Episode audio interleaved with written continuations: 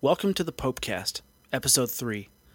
This week we've got a Pope who knew personally more than one of the apostles, the actual apostles, and wrote a document that was this close to being included in the canon of the Bible, batting cleanup for the young church at Pope number 4. It's St. Clement I.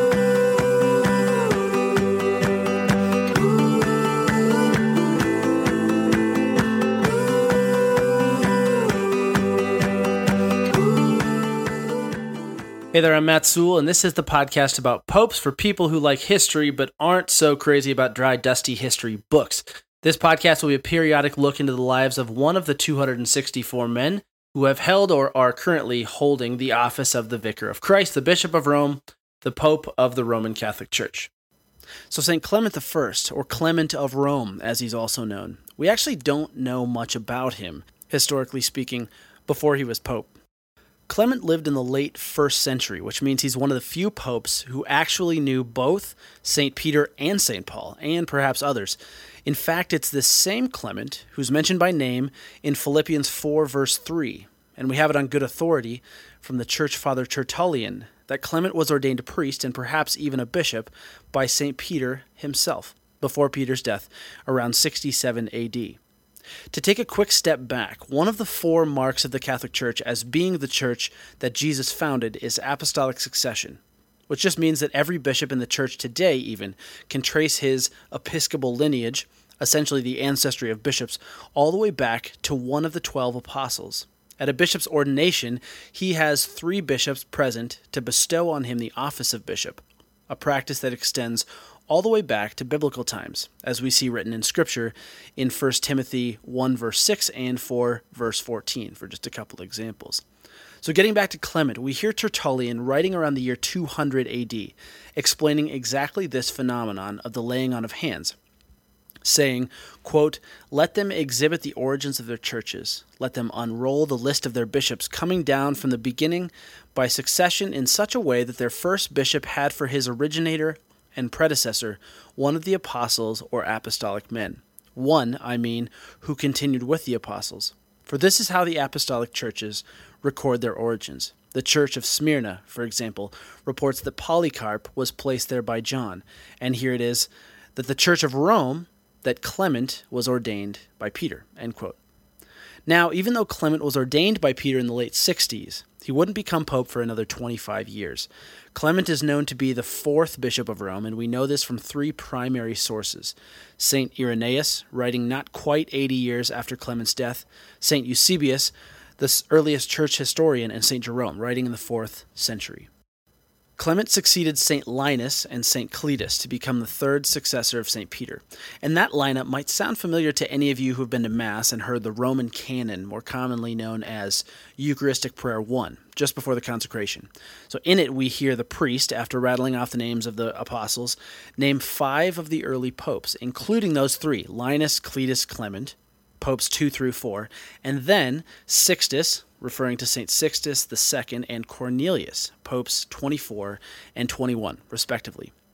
Clement ascended to the papacy obviously when the church was still very young and still very much in danger of persecution from the Roman Empire. He's thought to have reigned as pope from 92 to 101 AD, and it was during Clement's papacy that the final apostle, St. John, went to his heavenly reward. At some point during his reign, Clement wrote a letter to the church in Corinth, the very same one that St. Paul wrote to, but we'll hear more about that in a minute. Though there's no existing historical confirmation about his death, it's traditionally thought that St. Clement died a martyr's death at the hands of the Roman Emperor Trajan in the year 101.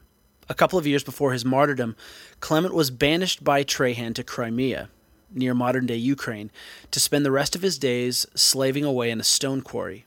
Once there, Clement wasted no time in evangelizing everyone around him and saw immense success in converting large numbers to the faith.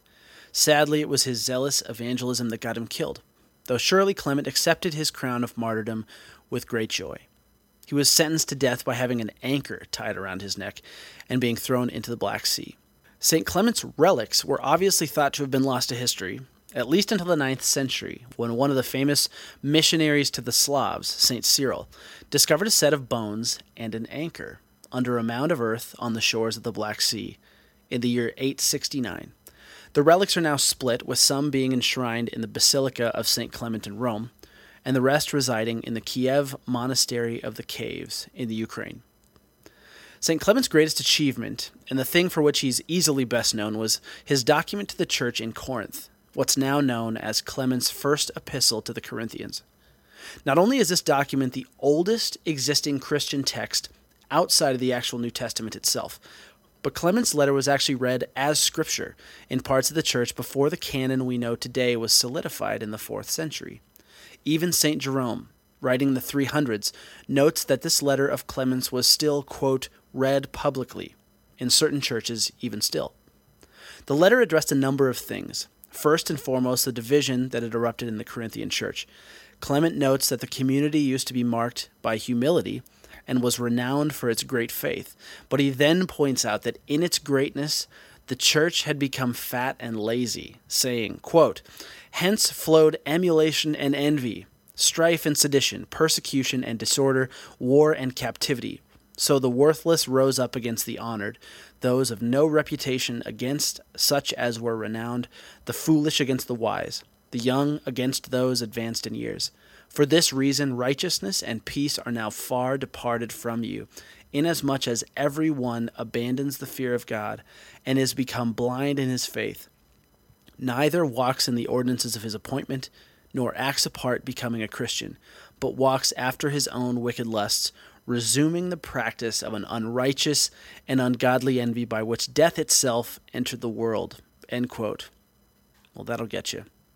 Anyway, the 59 paragraph letter exhorted the Corinthian church to humble itself and become great once again, but it also tells us a few other things in particular, all of which contribute to the legacy of St. Clement, not to mention proof of the church appearing very Catholic in the earliest centuries of Christianity. In particular, Clement's letter is a great source for the Roman Church holding a special significance among and between other Christian communities. Clement begins the letter with a salutation specifically from the church at Rome and says the following quote, Owing, dear brethren, to the sudden and successive calamitous events which have happened to ourselves, we feel that we have been somewhat tardy in turning our attention to the points respecting which you consulted us. End quote. This says loud and clear not only that Corinth was in crisis, but that they appealed to specifically Rome for help. Clement, probably owing to a renewed persecution by the Romans, apologizes for his late response and then goes on to order, not request, but order the Corinthians who have been sinning to repent and submit to the priests and bishop of their community. So, as one of my favorite writers, Joe Heschmeyer, writes over at the blog Shameless Popery, quote, So you have the Roman Church intervening in a local church dispute and issuing orders. You've got the Bishop of Rome speaking on behalf of the whole Church of Rome. And you've got all this going on while the Apostle John is still alive. End quote. Clement's legacy, in short, was leaving us good evidence for the primacy of the Bishop of Rome, the successor of Peter, less than 80 years after the, after the death of Jesus, and not even a year or two from the death of the last apostle. So, to take us out this week, here's a quote from chapter 49 of Clement's first epistle to the Corinthians. Let him who has love in Christ keep the commandments of Christ. Who can describe the blessed bond of the love of God? What man is able to tell the excellence of its beauty as it ought to be told? The height to which love exalts is unspeakable. Love unites us to God. Love covers a multitude of sins. Love bears all things, is long suffering in all things. There is nothing base, nothing arrogant in love. Love admits of no schisms. Love gives rise to no seditions. Love does all things in harmony. By love have all the elect of God been made perfect. Without love, nothing is well pleasing to God. In love has the Lord taken us to himself. On account of the love he bore us, Jesus Christ our Lord gave his blood for us by the will of God, his flesh for our flesh, and his soul for our souls. End quote. So that's all for this week. Thanks for listening. A quick note on the Popecast. You've noticed by now that we aren't going in chronological order. Not only would that take forever, but instead the selection of popes, though sometimes dependent on the feast day of a given sainted pope, is solely meant to point us back to the church, and by extension, to Christ himself, And we'll find as we continue to traverse this great history that even the bad popes show us the importance of the papacy and the truth of the office of Peter, even if only in the inverse. As we go, the success of this podcast will rely on two things, aside, of course, from the grace of God. First, to subscribe, rate, and review the podcast on iTunes, Stitcher, Podbean, or wherever you're listening to this, and providing feedback on what you think. The more you rate, the more likely it's seen and listened to by others, and the better feedback I get, the better the podcast can become.